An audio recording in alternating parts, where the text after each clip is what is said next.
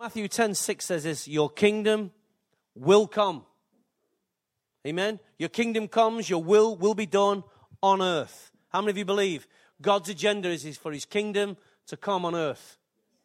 Come on, say yes or no. Be convicted either way. If it's not, then fine. If it is, great. At least get behind whatever's being said. Get a conviction of what's being said. You know, since God created the earth and God created Adam and Eve, God has been on an agenda. God created the earth, and the, sorry, God, because God had an agenda, He created an earth. Because God had an agenda, He created Adam and Eve. Because God's got an agenda, He created you.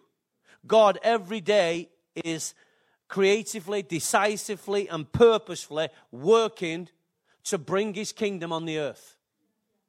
Every day, God is decisively, creatively, purposely working to bring His kingdom on the earth. The issue is who will allow it to flow through them. Yeah? Every moment of every day, God is structuring, God is engineering, God is purposefully working to bring forth His kingdom plan into our lives. Grace is about to go and discover what God's plan is. Last night, I heard Scott tell the nations of the world what God's doing with his life and others around him. It was fantastic. So, this kingdom, you know, this kingdom is the mysterious kingdom. How many of you know it's mystery? And God releases little bits from heaven so we can understand a little bit. So we see in part and we know in part. We understand in part. We don't understand the kingdom, we're understanding the kingdom. It's coming to us in pieces. The more we can upgrade our hearts, the more we can receive it. And you know, I've been a Christian now at 30 odd years and I'm just beginning to understand the kingdom. Grace is going to get her portion. She's going to understand her sphere and how that kingdom is to, is to operate in her life. She doesn't need to know at this point in time all about the kingdom. She just needs to know how it works for her and how it will work for her. And the kingdom is a mysterious kingdom to the naked eye, it's invisible to the naked eye. How many of you know that? Can you see the kingdom in this room? Physically, I mean. No. It's a room, it's a building. But we are talking about a spiritual dimension. Hello? Are you there this morning? Now you can be because you're a spirit because you're spiritual people, you can say, Well, I see the kingdom, I see it in my brothers and sisters. Just unplug your brain in it. I ask you to look at it physically. I just see people in a room. A man with a microphone. Spiritually, we know the kingdom, how it works to some degree. But physically, to the naked eye, we don't see a kingdom. We see people, don't we? But when the spiritual gets involved, all of a sudden the natural environment gets transformed. And people begin to see a difference and they see the kingdom beginning to manifest through people. The same people that were just in that room just a minute ago now begin to manifest in a different way. That's how people see this kingdom. It's invisible, to the world, yet it fills the whole galaxy, it fills the whole universe. But yet people can't see it on a day to day basis. It's crazy. But you know, the most amazing thing about this kingdom is this it's given to children. It's given to children. Those who adopt childlike faith, the kingdom's given to them. It's not given to the intellectual. It's given to the one who will humble himself and become like a little child. If you're not looking for it, there's no reason to find it. It's like the secret garden. If you're not looking for it, you'll never find it. But to those who seek, you will find. And, and so when you begin to look for it, you must have a heart like a little child that looks for it and longs for it. So God says, unless you become like one of these, you cannot inherit the kingdom of heaven. So it's given to children. Second thing about this kingdom, it's received by faith. It's given by faith. Amen? It's given by faith. What did I say? 10 6. Sorry, it's Matthew 6 10. Thanks, Kath. Um, your kingdom come is Matthew 6 10, not 10 6. But y'all knew that because you're spiritual. See, I'm just learning. So it's given to children, it's received by faith, and then the next part, and it's what grace is beginning to understand, is that it's advanced by a clear inner voice. the more, uh, the more uh, grace begins to hear this inner voice, the more she can respond to it. The more she responds to it, the more the kingdom can advance. True? So it's given to children, it's received by faith, it comes in seed form, but it's advanced by a clear inner voice growing stronger and stronger and stronger so you know how God leads. It's wonderful. And yet, Matthew 11 12 says this from the days of John the Baptist until now, the kingdom of heaven has been forcefully advancing. And forceful men lay hold of it. So, as much as it's given to children, it also needs advancing by forceful people.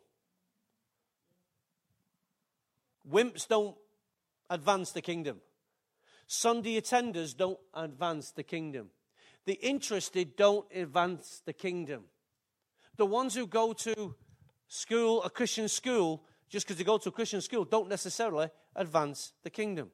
It's those who have been given the kingdom, who received it as a child, who are listen, who, who received by faith, who are growing in this word and become forceful with this word. When grace comes back, she's going to be forceful. Scott's going to be forceful. He's going to start putting a demand on the kingdom. They'll, want, they'll expect to see the kingdom manifest by the time they, get, they get, come through this discipleship. Because disciples carry the kingdom. Disciples manifest the kingdom. Amen? So that's what a disciple does. What we have, there are disciples and then there are church, people who go to church. A disciple is one who follows Christ, not one who just opens his Bible and has a little prayer read. Someone who follows the Christ and who wants God. Use my life. Show me how I can be useful to your purposes. We don't, God never wanted you just to have a faithful life just by reading your Bible and just, just praying every now and then, coming to church. In fact, if you came to our discipleship class the other day, we talked about what is a believer. We talked about we're defining the core. Who are the core of any church? And in even those people who are in discipleship are even realize they'll begin to realize that actually I'm not the believer I thought I was. By the time you get down to question three, you'll realize I'm not what I thought I was. Because it needs to be clarified Jesus Christ is looking for a church. He's not looking for a church because he's got nowhere to go and he don't know where to go. He's looking for a specific type of people when he gets there. They're the ones, disciples. So in Isaiah chapter 9, verse 6, You've read this scripture many, many times, but it says, For unto us a child is born, and a son is given, and the government will be upon his shoulders, and he'll be called Wonderful Counselor, Mighty God, Everlasting Father, Prince of Peace. Of the increase of his government and peace, there'll be no end. He'll reign on David's throne and over his kingdom, establishing and upholding it with justice and righteousness. From that time on and forever, the zeal of the Lord Almighty will accomplish this. A child has to be born. A child, the kingdom starts with a child. But a son is given. Think of this Jesus was born, but he became a son. A child was given. The wise men were attracted to a baby, knowing that there was more, it was more than a baby. True? They realized from the revelation from the, from the angels that this was the son, the newborn king. So from a baby, you must become a son. See, when God, you get saved today, you're a baby, but God instantly sees you as a son. Now, a son needs to be developed. When my when Scott was born as the firstborn in our house, the nurse said to us, Congratulations, you have a baby boy. So I get on the phone and say, I've got a son. Do you understand that? A baby's given, a baby's born, but a son is given. So when we come into the kingdom, a baby enters into this world, this new kingdom world, but a son instantly is placed upon you. You become a son. Yes? Unless a child is born, a son cannot be made and cannot be given. Now God wants to build you as a son. Now you have to go through a whole bunch of discipleship so you don't become a babe in Christ anymore. You don't remain a baby in Christ. You become mature sons. Does that make sense? A, though a baby was born, a son was given. Unless a child is born and a son is developed, the kingdom has nowhere to rest. See clearly in this scripture. Unless a child is born, a son cannot be given, and the government will be upon his shoulders. Babies don't carry government. Sons carry government. Spiritual sons carry government. Babies don't. This is why the church cannot manifest in the nations throughout the world because m- most of the church want to remain as babies. They don't want to remain as sons. So the kingdom has nowhere to rest on. He has nowhere to manifest. Why? Because the church is babyish. It's got childish behavior. But God's birth in a kingdom. God wants his kingdom to rest on the, on the hearts of sons. Amen? You are the son. So if the kingdom cannot rest on you, then let's look at that scripture. Isaiah, keep there. If a son cannot, so if the kingdom cannot rest on you, then God cannot be exalted through you. If a kingdom can't rest on you, then God's name could not be exalted. See, now, because Scott, listen to this, and you, will understand this. When you, you, you see your children born, you want your children to have the best, do you not? Right. And you can give your kids the best, but it never really changed them in their character. But now you see, I've got to the point in my life, I'm getting to the point with one of my sons. I've still got some way to go with my other son and my daughter. But Scott, because he's going through this process of discipleship, he calls me not only dad, he calls me spiritual dad. Do you know how hard that is for a son? To call his dad his spiritual dad. Because it's so easy for a son just to say he's always going to be dad. So he can always reduce me to the, the level of dad. But I, if I'm going to be his spiritual dad, he's got to see me in that light. Right. So what's he doing? Because the kingdom's resting on his life and he's beginning to rest on his life, it's difficult for Grace, Tom, Paul, and Matt to see me other than just their uncle. But for when they come to me, like for Tom when he gets married, and, and he sits down, he said, Uncle, me, we call me Nunks, that's my nickname in the family. Nunks has got to sit down and prepare us for marriage, and he's got to talk about sex. How gross is it having your uncle talk to you about sex? And he's going, Oh no, I know what he's dreading. I know he's, but because I'm kind of who I am, I can kind of just go with it. And I'll, and I'll, I'll play with that. And I'll have a bit of fun with him. And, and he came out, he went, That was one of the best sessions I've ever had. Even your mum and dad can't talk like me on sex. They created her, I'll tell they did it. The grace, what they're seeing now is the more they see the kingdom come on their life, my stature begins to change in their eyes so they can exalt me in that sense. Does that make sense? So the more the kingdom can rest upon your life, the more you can exalt Christ. Because you're able to honor the one who's changing your life. Does that make sense? So if the kingdom cannot rest on you, then you cannot exalt. And if the kingdom cannot rest upon you, yeah, you just missed it, Tom. I just use you as an illustration as he walks through the door. A kingdom manifestation coming to part two. If you can, if the kingdom cannot rest upon you, then you cannot represent God well. The kingdom is this. If you work for me, if I employ you tomorrow in my company, what is your job? Your job is to work for me. Your job is to represent me and my company values, okay? And we give you a contract, and I expect a certain behavior, okay? In return, you expect me to pay you a wage. In return, you expect me to treat you well. True?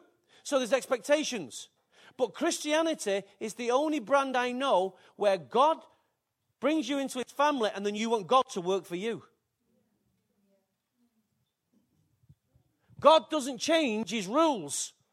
He brought you into where he is so you can carry out his will and represent him. But most of the church is saying, I'm staying here and I want you to look after me. You can't do that in the kingdom. So, what the church says, the immature babies say, Well, if I go, you won't look after me. So, I've got to make sure my needs are met first before I do anything. No, the Bible says, As you go, I will meet your needs. You're employed by me. You're in the king's army now. You're no longer your own. Amen? We've got to make that shift. This is one of the shifts that grace is making, and you're going to make in, in uh, authentic sonship. In three years' time, church, we're going to have our own. We will have a full time school, and many of you will be housing our students. And you will see the transforming work that God will do as kids and people, not just kids, as people from all around the world start coming to our church. Amen? Because this is what God's birthing in us. God's going to give us an ability to send to the nations. God's doing it. When I look at those young people, that tree at Tameside, this is just built for them. As, as the tree at Tameside begin to release its fruit, they get trained and sent out. We will have pioneer works all around England. Some of you will be going to different cities. Some of you will be running on a Sunday morning. We won't see you for a couple of weeks because you'll be pioneering in another part of our city or another part of our nation. Why? Because we're going to be a pioneering prophetic apostolic house. Now, some of you want to some of you want to stay in the church, but many of us are going to go. This is the mandate on our house. The kingdom has got, has got to have people it can sit on. It's got to have people it can pass through. It's got to have people who will manifest the Christ and his kingdom. This is the message that God's given us. So if God cannot be exalted through you, then there can be no increase of his government upon you. So many Christians will not submit. They refuse to submit to a pastor, to his eldership. They don't. It's amazing. It's amazing how many people all of a sudden get so wise when you give them advice and they've got all these answers and you never saw any wisdom come out of the mouth up to that point. I think, where did this wisdom come from? How come you never shared it with us before? It's called an opinion. Their opinion. But because there's no submission in life, how, why do we think the kingdom will advance if there's no submission in our life? It just won't work. Does your boss, will your boss, if you work for him and you never do what he asks you, and there's a promotion coming, who do you think who's not going to get the job? No, exactly. So why do you think in the church God will smile upon those who don't work, uh, who don't follow and don't submit? The biggest number one problem in church is people submitting to one another and to leadership. It is. That is the number one issue. And because there's no submission, what does he say? And the increase of his government, listen, there will be no peace. The peace in this government, when it's on Jesus' life, there's no end to his peace. It just keeps increasing and increasing and increasing. But where there's no submission, peace never follows you. Striving always follows people who are disobedient. I said it always follows. Do you know I know? I tried it. When I backslid, when I didn't worship God, when I, when I wouldn't submit to my leadership, there was no peace in my life. But the moment I began to submit, I found this incredible amount of contentment and peace. And I saw God's government began to come upon me. And I began, and God began to give me government in my own life. God then gave me influence. God began to give me opportunities where I could bring this kingdom influence. Then God stepped me into positions. And the moment I don't submit to heaven, submit to my leaders, because these are my leaders. If I don't submit to, to, to these guys, guess what? I cannot expect God's government to keep increasing. Now, the reason why God's given us a school and God's going to give us our nation is because God's government is increasing. The reason why Pastor Pete can do what he's doing is because we've got evidence that the kingdom of God and his rule and his peace is increasing upon Southern Lights. So the more the kingdom increases upon your life, the more the kingdom moves. And the vision gets wider, it gets bigger, and then God gives you the resources. But the moment you don't discipline yourself and won't put yourself under somebody, the kingdom shrinks. Peace begins to shrink upon your life. And all your life then begins to enter into stri- striving. And then it's into your marriage. Then it's into your kids.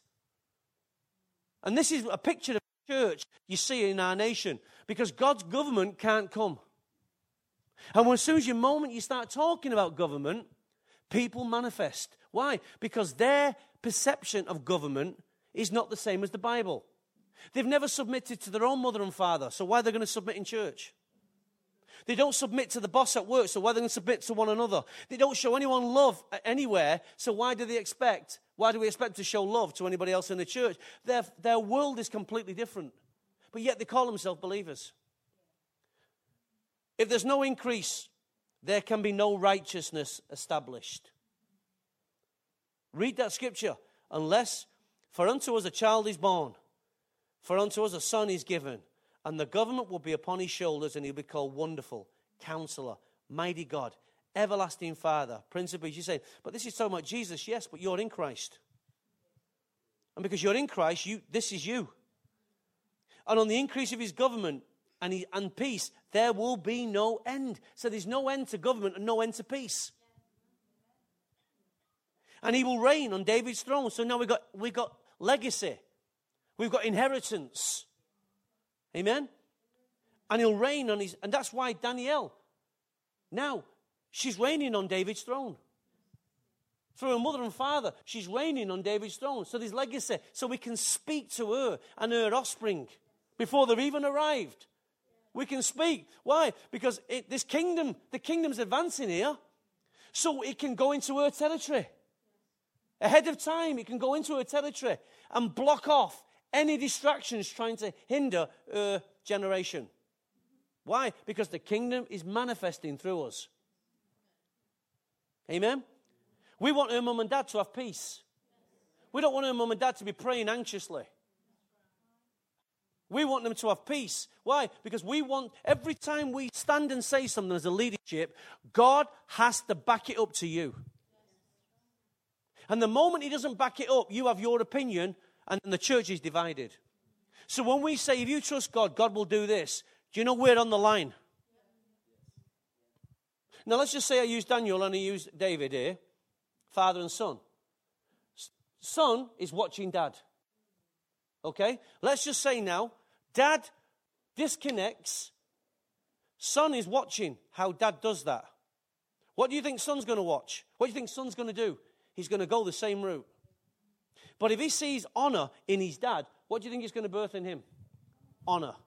If he sees his dad humbling himself and submitting, it will naturally flow through him. And then Dan's kids. And there's a picture in the Tilbrook family now of honor, respect, kingdom, peace. There's no end, no limit to how far this kingdom can come in their seed. No limit. So it started in his granddad. Started in his great granddad, right? And it's flowing and it's getting stronger. It's getting stronger with each generation. David stands, finds his place in God. He's hearing things that his father didn't receive because every generation receives a different revelation. So David steps into it. All of a sudden, he gets a whole new picture of Christ. He begins to manifest the Christ in his own house. He picks it up because he gets double portion. Right? and all the young people. And straight away, and what happens is his generation just gets stronger and stronger and stronger. That's how transfer of legacy starts. And the increase of his government and peace, there will be no end. Speak that over your family, David. There will be no end to Tilbrooks. In fact, I prophesy millions of Tilbrooks. I don't know how many generations that I don't mean you have millions of Tilbrooks, you and your wife. But let's just say there's going to be no end of Tilbrooks. There'll always be a Tilbrook generation on the earth. Amen? Now, the Higginsons surely defected, went over to the Duffield side, kind of ran out on us. leave me. I produce two boys. What does my first boy have? Two girls. I says, Ben, you better man up. I love me girls. Well, son, we need an heir to the throne. I said, Scott, find a wife. Right? You're tw- how old is he now? 20, 28, Scott, isn't he? Scott, time's running out. Find a, son, find a wife. Produce your dad. Offspring. We want another Higginson. Now, the only other Higginsons are living in Adelaide. So we got two in Adelaide. So we got family. We're taking your nation back. So why? Because I want offspring. I want the Higginsons to have their portion on the earth. I want us to be nation changers. Amen? City transformers. Absolutely. And I want my generation. To, who, who doesn't want that for the kids? Who doesn't want that for the kids? Absolutely. You know, they want it. They want it. Mordecai here can produce an Esther. Esther can produce hundreds and hundreds of offspring. We're talking about future generations. We can do it. Church, we can do it. Why? They've got one in America. They've got one in, in England, in Manchester. So when Phil and Tiffany have their first, let's hope it's a boy. We're not got nothing against skills, by the way. Nothing against skills. We're about keeping the, the name going. I love my two girls. I love, I love them. As a granddad, I love my two girls. It's great. But I'd like a boy. And the boy won't be better than the girls. I'm not saying that. You know what I'm saying, don't you? But if there's no increase, there can be no righteous legacy established. And we want righteousness to reign all the way through the generations. I want Daniel's generation. I, I believe these are going to be the standard bearers. These guys are going to carry something that has never been seen before. Oh, there's always been good, righteous men, but I'm talking about a generation. Amen. And Matthew 18, 3 said, unless you, he said, unless you, the, uh, sorry, I tell you the truth, unless you change and become like children, you'll never enter the kingdom of heaven. So the best thing to do is get young people who's already got the heart of a child Put the kingdom into him. Teach him how to keep the heart of a child. Amen? So they can always, doesn't matter if he, if he comes 35, 45, 65, 75, he's always got the heart of a child. Not the mentality or the behavior of a child, but the heart of a child. Why? Because it's the only way the kingdom can keep manifesting. The trouble is, we grow up. Do you know, the older I get, the more soppy I become. Any old fellas in the room? Feel like that? You're watching a movie, all of a sudden you could cry. Yeah? It's true. You can watch a Disney movie, you can see someone who's having a hard time, and your heart goes for the underdog, and you start crying, but then you, you kind of. you do glasses. Are you all right, Doc? Yeah, I'm just fine, darling. Yeah, just fine. Yeah, yeah. Carlos says, you oh, yeah, soppy mare.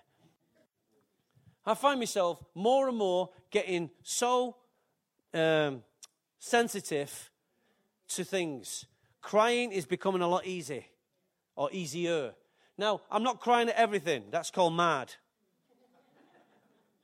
Right? I didn't cry yesterday when my team got beat. Didn't cry. It's part of life. It's part of life. Who wants more silver anyway? The issue is this the older you get, your heart must be getting softer. And as the heart of a child, the kingdom begins to manifest. Seriously, don't lose the heart of a child. You know, it's great when I pick up little Harper. She's so reliant upon me. She looks and oh, little Ruby, you see how Ruby just throws herself off a chair. Just like a flying trapeze, boom, and expects someone to be there to catch her. One day, Dad's just going to do that. Boom. Then Ruby will discover, ah, it doesn't always work like this. Exactly, sweetheart. But you know, as your daughter gets older, she learns to break your heart differently. But your heart can always be broke. And it's important that your heart should always be soft.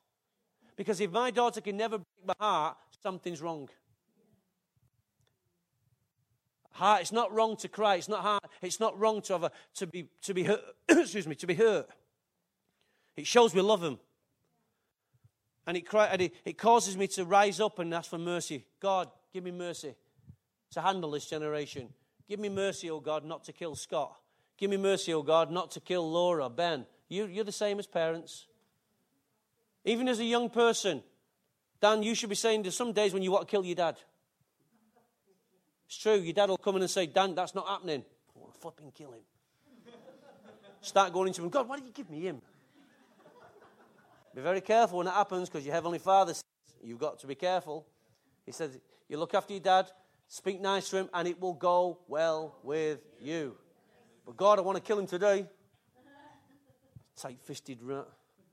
It happens. All kids do that. It's true, isn't it? It's true. We all do it. I want to beat my dad up so many times. And then you get older, you, you fancy your chances, your dad looks in your eye, and he thinks, Go on. Go on. And you're thinking, Can I? Should I? Should I? What happened if I took a swipe? You're dead. That's what happens. Never get to that point. I will submit. I Have a heart of a child. And last scripture, Matthew 4:18. This kingdom must have you. It must go through the heart of a child. And Jesus in Matthew 4:18, as Jesus was walking beside the Sea of Galilee, he saw two brothers, Simon called Peter and his brother Andrew. They were casting a net in the lake, for they were fishermen. Come follow me, Jesus said, and I'll make you fishers of men. He didn't say, I'll make you fishermen. He said, I'll make you fishers of men, because what would be the point of saying, I'll make you fishermen when there already were fishermen? It was a whole new technology that they were about to embark in. Just as grace, God's saying to grace, and He's saying to you, church, please don't think grace is the only one being discipled. Grace is not the only one being discipled. We're all being discipled. She's just going to a different place because sometimes God has to take you out your environment.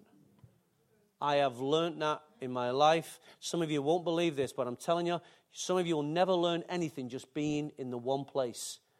God sometimes supernaturally has to pick you up, take you onto the other side to show you something that you will never get if you stay there. That's not a reason to be going everywhere. Please hear what I'm saying. Don't take that out of context. Be planted, but God, let God take you on the other side. Yeah? Leaving is not being planted. I knew I had to come back. I was because God let me go there to, knowing I would come back. But when I first went to Malaysia, I did not know what, what I was going to be letting myself in for. That relationship has transformed my life. Going to Australia significantly encouraged me in an area that I, I, I never thought. Because but watching Pastor Pete and Karen do what they do, it helped me to see that I had that gift in me to do. And they showed me that it was possible. Showed me it was possible. God's clearly said to me, This is in you. I put this in you. You're not copying him, it's already in you. Go back and do it. Now I've shown you it's possible. Straight away, boom. I realized it. It's there. But they were casting nets into a lake, for they were fishermen. Come, follow me, Jesus said, I'm going to make you fishers of men. At once, they left their net and followed him. That's the heart of a disciple. That's the heart of a kingdom man right there. At once, they responded to what was being spoken. Going on from there, he saw two other brothers, James, son of Zebedee, and his brother John. They were in the boat with their father, Zebedee, preparing their nets. Jesus called them and immediately left the boat and their father and followed him. Now, Grace is leaving her father. Grace is leaving her father. It's a significant thing to leave your father. And he's saying, ha ha, did. But, you know, there's come a point, I'm not crying now, I'm just, I am genuinely wiping my eye now.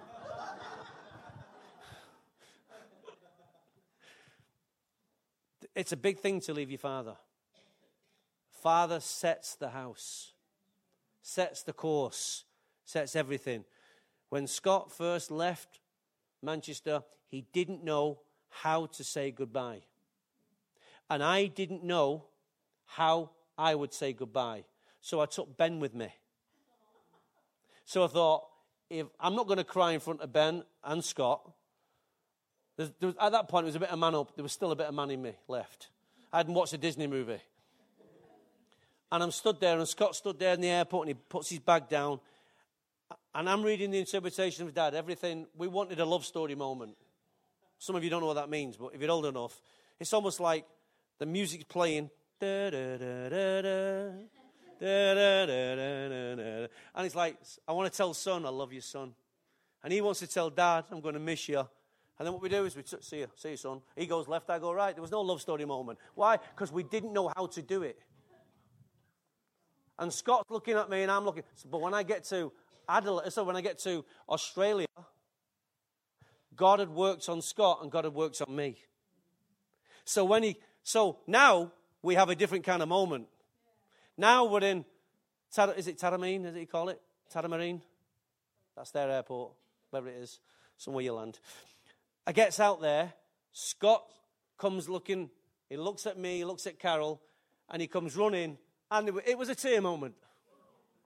And the, the greeting, I should say, the greeting we got here should have been the one that sent him on his journey. And then it came to their camp, where the fathers have got to write a letter to their sons and tell them, and I told you this before, I wrote the letter, I'm crying my eyes out upstairs in the office. I'm just thinking, God, let's hope no one comes in the office right now because I'm gone. Duff, this could happen. This will happen. I prophesy it. And Scott opens a letter. Scott opens a letter, not knowing what he's going to get. No jokes, no quibs, no nothing, no flippancy, just heart to heart, telling your son everything that he means to you. Tell you, it's good. It's good therapy. No Disney movie. I thought they could have made a movie out of this now. And it's like, you know, when you get old, you can't, you can't cry too much when you get old because you can't afford to lose the water. You need to keep the water retention, so don't cry too much. So what I'm seeing here is immediately, immediately, they left, they put down the nets, but they left the father. Leaving the father is hard. And the father, seeing his daughter go, it's hard. And I'm telling you now, the first day Scott went, I thought there was a funeral in our house. It was like a funeral. And nothing can prepare you when you say, Bye. I'll see you, son see your daughter. I don't know when, but I know some sunny day we'll meet. And you let go, but there's something in the kingdom that you have to let go. You have to let go of your father. It doesn't mean you're saying you don't love your father. You do. But you have to disconnect so God can start a new work. As long as Grace has got Andy, Grace can't go to the level she needs to go. Because God is taking her to a place where God will show her a heavenly father. And when Grace sees her heavenly father, she'll appreciate a natural father so much more. Bank of dad will come to an end. Now, bank of the heavenly father. Bank of the Heavenly Father will begin. And you know, the difference is now they'll have conversations about God they never thought they could have. I'm telling you, it's powerful. So when I talk to Scott now, it's like, I'm, it's like I'm talking to a young preacher. It's great, but there's something about the Father has to let go. And that's why discipleship, when Jesus called disciples, he said they left their mother and father. He said, when Elijah, he burnt the oxen, kissed his mother goodbye, his father, had a feast, and said goodbye. I'm telling you, church, your father is not cruel. Your heavenly father's not cruel. He knows what's good for us. But the kingdom will mean saying goodbye to some people.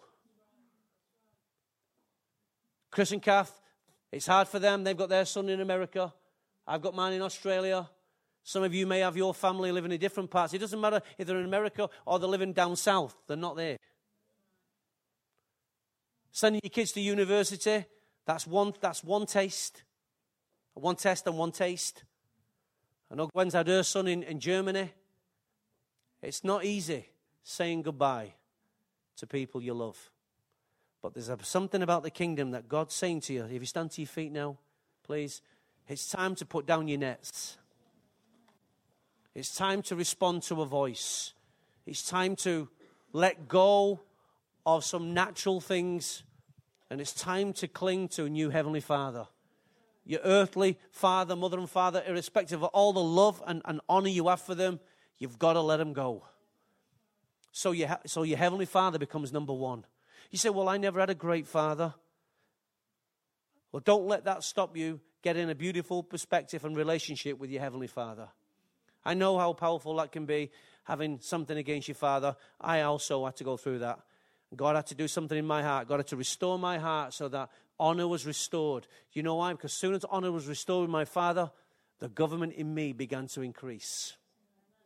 The peace in me began to increase.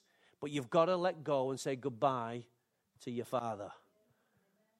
Hello, some of you ladies out there, some of you men out there who's had difficulties with your mother and father. It's time to say goodbye to the pain, the memory, the resistance. I'm not talking about the honor now. You keep the honor. You always keep the honor. I'm talking about the pain. You've got to put down your nets, and it's now time to follow him afresh. If you can't hear his voice this morning, you're in trouble. You're already in trouble. Unless you humble yourself like a little child, the kingdom could not come through you. So let me ask you this morning as you, as you close your eyes are there any young children, spiritually now I'm talking about, not age, are there any young children who is ready to leave the mother and father in the hearts, the pain behind, and, and put your nets down, the toiling, the resisting, the pain? Is there anybody ready to follow his voice afresh and say goodbye to the pain and let this kingdom come? This government come upon your life. Let this peace come into your life. Is there anybody willing to turn around and come to a new place? If so, come and stand here this morning. We're going we're to commission you afresh this morning to the kingdom. Unless you have a, chi- a heart like a little child, a child was born, but a son was given. That's so significant. Is there anybody who's willing to say goodbye to the past? Come on. Let's rededicate our lives this morning back to the King and his kingdom. Hey, I'm not going to push this thing. If it's not in you, I'm not going to push you. If it's there, come and stand. Come and stand here alongside me at the altar. Let the Holy Spirit begin to reinstate you. Put the pain of the past behind you. That's what it belongs. Embrace the kingdom. Put down your nets. Let Him show you how to be fishers of men. Change your course. Let Him change your life. Let Him change your destiny. Let Him give you a purpose this morning. You're going to pray. You're going to let it go. You're going to say, Father, it stops. I, let, I drop the pain. I refuse not to carry it anymore. Is there anybody else? Come on. Someone's taking the brave step here. Who's going to join? Who's going to join this person here? Is anybody out, out there willing to come alongside and say, you know, the past is over. I'm having a new day. Come on, church. You're fighting inside. I know you're resisting. You're fighting. You're thinking, I don't know what this means. I've just told you what it means. Listen to obey the Father's voice. Put down your. He's walking by this morning. He's walking into your territory this morning. The Son of God is walking into your territory and He's calling you personally. He's speaking deep, calling to deep. He's saying, Put down your nets, put away the pain to one side. Let the kingdom come in. Let me teach you how to become fishers of men. Oh, Father. Father, right now, Lord, you're merciful to us. Come on, church. Everyone, lift those holy hands up if you will. If you're not, if it's not you this morning, it's not you. But if it is you, please come on as the altar's here this morning. Something's going to change in your life. Something powerful is going to change. You're not going to be the same. Now we're leaving it. We're not going to pick it up. When you walk back to your seat, you are not picking it up. You're not taking it with you. You're leaving it here. Something has to come to the end. Lord, I hear your voice. You're in my territory this morning. You're in my heart. You're in my soul. You're in my mind. Father, I will not let go. I will continue. Lord, I want to be like that child. I'm submitting my heart to you. I'm going to become that little child. Oh, Father, right now, unless you become There's a condition there. Unless you become like one of these, the kingdom cannot accelerate in your life. Oh, Father.